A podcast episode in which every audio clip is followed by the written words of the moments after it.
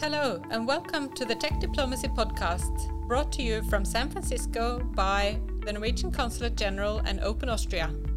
I'm Gry Rabe Henriksen, Consul General of Norway.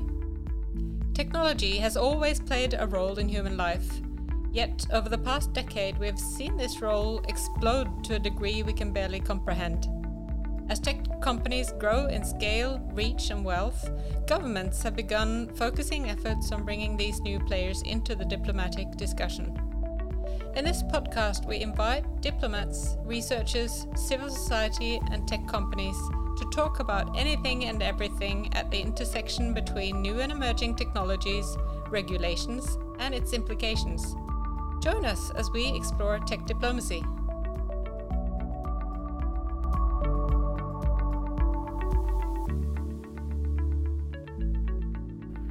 My name is Gry Rabe Henriksen. I am the Norwegian Consul General in San Francisco. And with me in the studio today, I have Kylee Mebust from Open Austria, the Austrian Tech Consulate here. Hi, happy to be here. And I also have Anni Hellman from the EU Commission and currently uh, EU Fellow at UC Berkeley. She's originally from Finland and an expert on cybersecurity and artificial intelligence. Anni, thank you so much for joining us for this podcast. Thank you for inviting me. I'm very happy to be here. And uh, Anni, you are currently doing research on the challenges of artificial intelligence and algorithms, as well as looking at the disinformation challenge from a mathematical perspective as an EU fellow at UC Berkeley. You also have long experience as a cybersecurity expert at the EU Commission, leading a unit on media convergence and social media. What is your motivation for digging deeper into these topics, Anni? Well, they are both very important and very interesting. I mean, the interesting thing in life is that we all live double lives the real world and the virtual world, and we do need to understand how the other world functions, the online world, and what rules govern it, and why that governance is very, diffi- uh, very, very different. And the impact of our lives on the algorithms have and the, uh, artificial intelligence has is it is vast and we do need to understand more. And that that is kind of inspiring me. And as it's based on mathematics then i'm really keen to work on that field. It is so fascinating.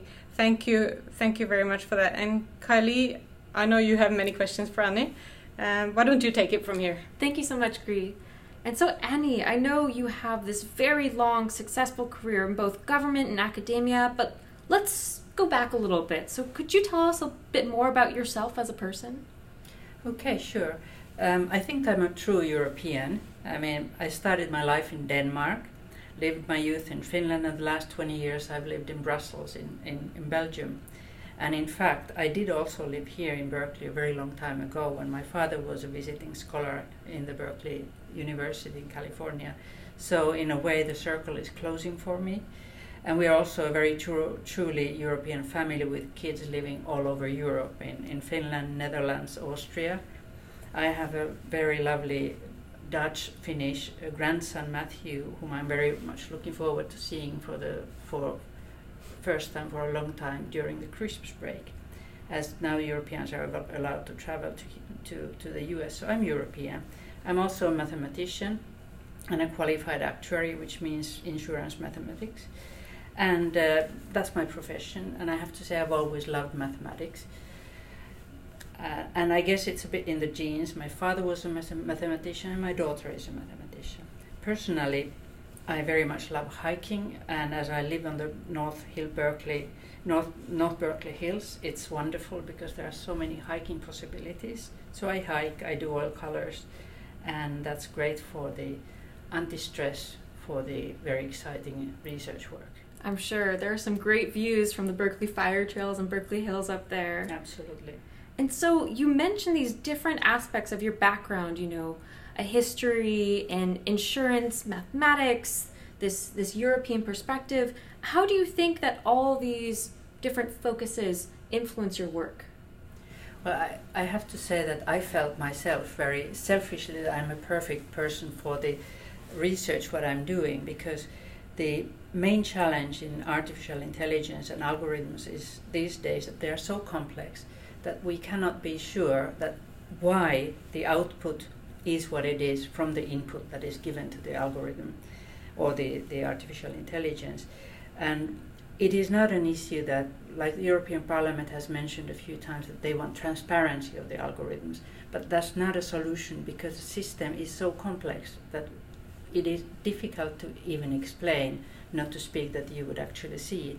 But then my audit background kicks in in a way that while we cannot understand and read the system, but we may be able to audit it. So we may be able to test how the incomes, inputs provide the outputs, taking into account that the basic audit rules, even they don't work here because uh, from the same input for the same person, time may make a different output. So it's very interesting and challenging, but I've tasked myself, and also that's my task from the European Commission, to see how, whether we could make a blueprint for auditing algorithms and auditing artificial intelligence to ensure that it's more fair and it's more trustworthy than these days. And also, insurance mathematics kicks in very well because that's all about understanding big data and deriving uh, behavior of people from that big data. And if you think about algorithms, what they normally use is that big data as input. So the kind of understanding the models that it creates, it's uh, it's proven a very useful background for that. Oh, I'm sure. And I'm just, you know, talking about big data and algorithms, I can't help to think about social media and all the data that's collected on these platforms. And I know that is something that you're working on in terms of disinformation. So could yes, you expand upon that? Yeah, that, that research you're doing. Sure. Yes, in the commission, uh, our unit is the unit social media and media convergence. It is. It has had disinformation, combating disinformation, as its focus for for the last four years, and that work has been very intense. It's obvious that we cannot kind of eradicate disinformation from the online world because that would be difficult and that would be also a problem with freedom of speech.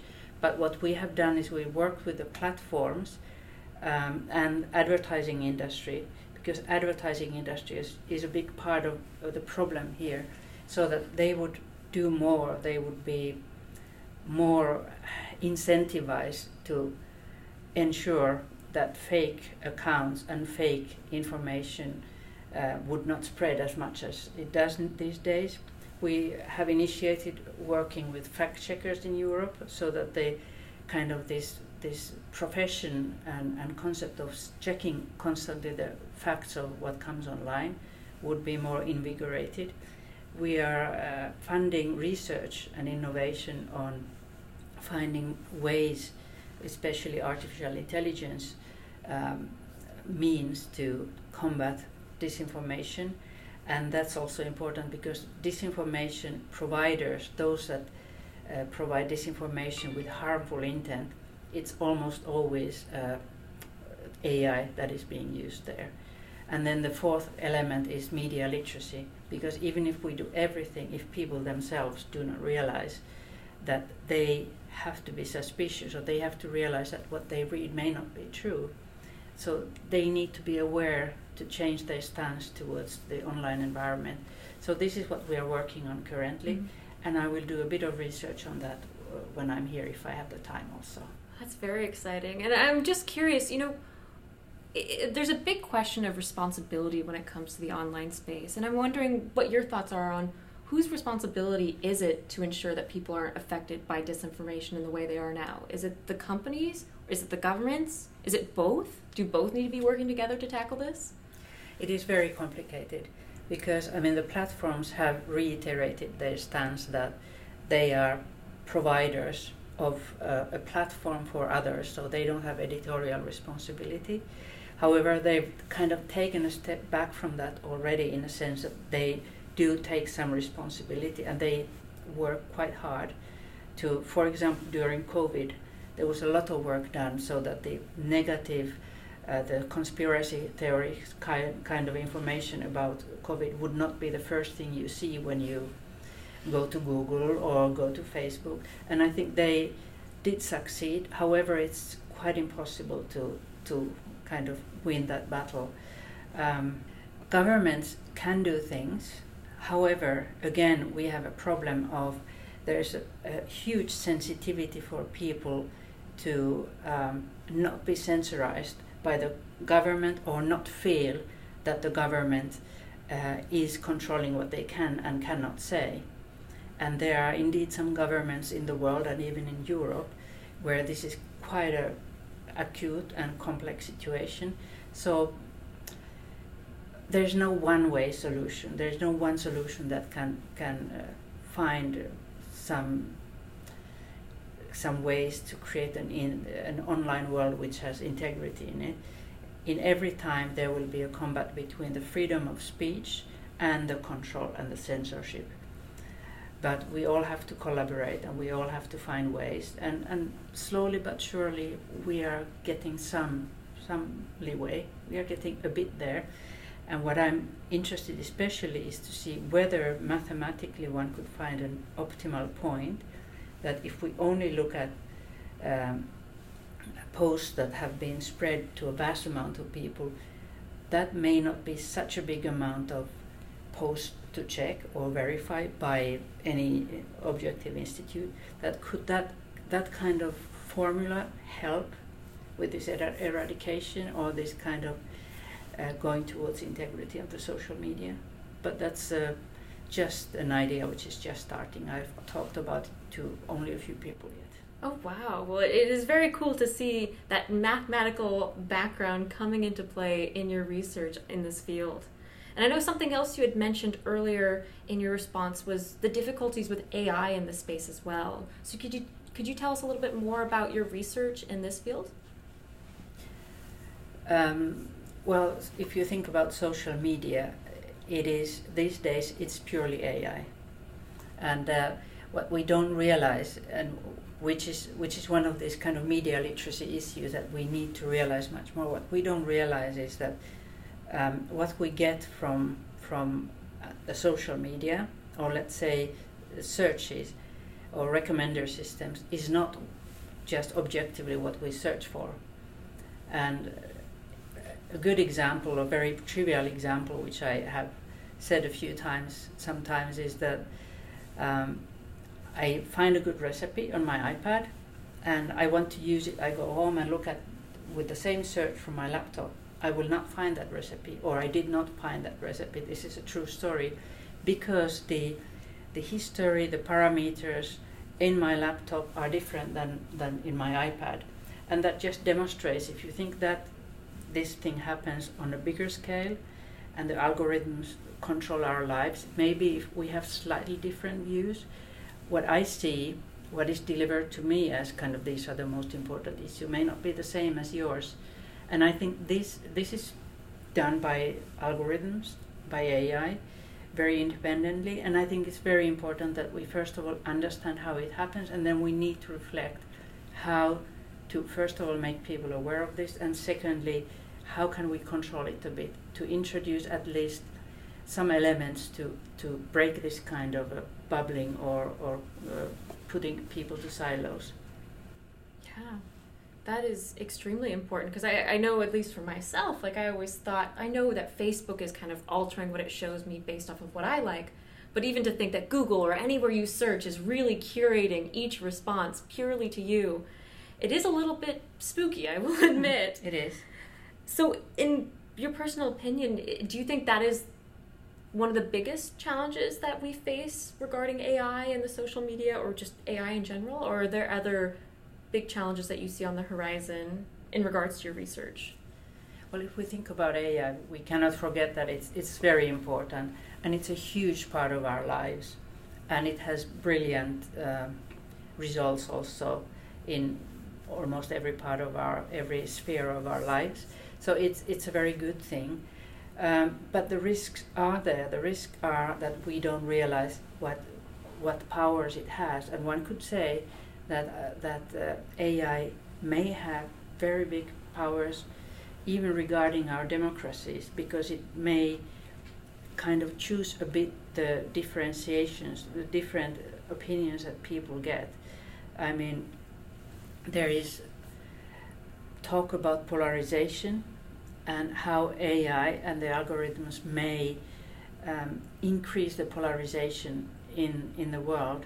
There are some some researches on that, but that's an area which is which is very much researched now. So there are also some areas, uh, some researchers who say that that is not so uh, dangerous, but it is there, and I think why I want to um, study these areas, I want to understand how big an impact AI and algorithms have on everyday people.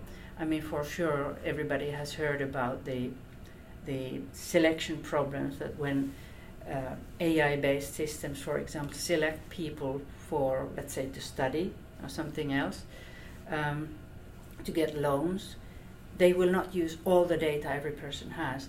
It means that in the wisdom that the algorithm has, you will be assessed like the average. And what if you are, let's say, a good kid from the bad area, you will not get your student loan. Or if you are a bad kid from the good area, you will get it even though you don't deserve it, which is less of a problem. So it, there's a threat that AI also works against equal, equal, equal treatment, and it's not so much about the uh, programmer or his or her prejudice. It's just simply that AI does the same as insurance mathematics does when it calculates premiums. It has to look at some kind of an average, and it would need to have everybody, everybody's all information to be sure that it's fair for everybody. Mm-hmm. And it's very complicated, but there's a lot of work going on in the, with the best minds in the best companies on this, but we are not there. Mm-hmm. Wow, it is always very interesting to see that history of yours come back into your approach to these different problems.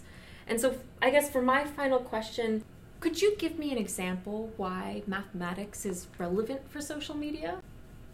Yeah, I mean, the idea of these six degrees of separation is, and it's an old, old kind of concept, and it meant that everybody in the world can be linked to everybody else in the world by six degrees. And so I thought that well, let's see how what would that mean in the online world because so the world has like we have like I think 7.7 billion uh, people in the world. Um, there are 2.3 or 3.2 billion Facebook users who use Facebook on a monthly basis at least, and an average Facebook user has um, 254 friends. Interestingly, their friends tend to have 350 or more friends, but that's another thing.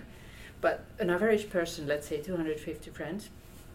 So I wanted to see that how, uh, with six, um, six degrees of uh, sharing, how big a population would you would you uh, reach? And I think it was like by 36, if each of you, you and all of your friends would share your post only with 36 people, not your 254 friends, but only 36 of them, um, the whole of Facebook population would be reached by these six degrees.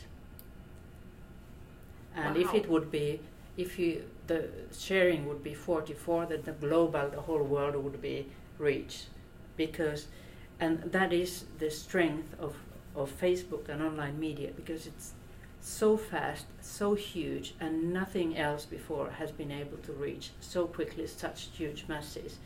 So a very scandalous or a very populistic or fascinating post of something something intriguing may reach immense amounts of people in, in a very, very short time.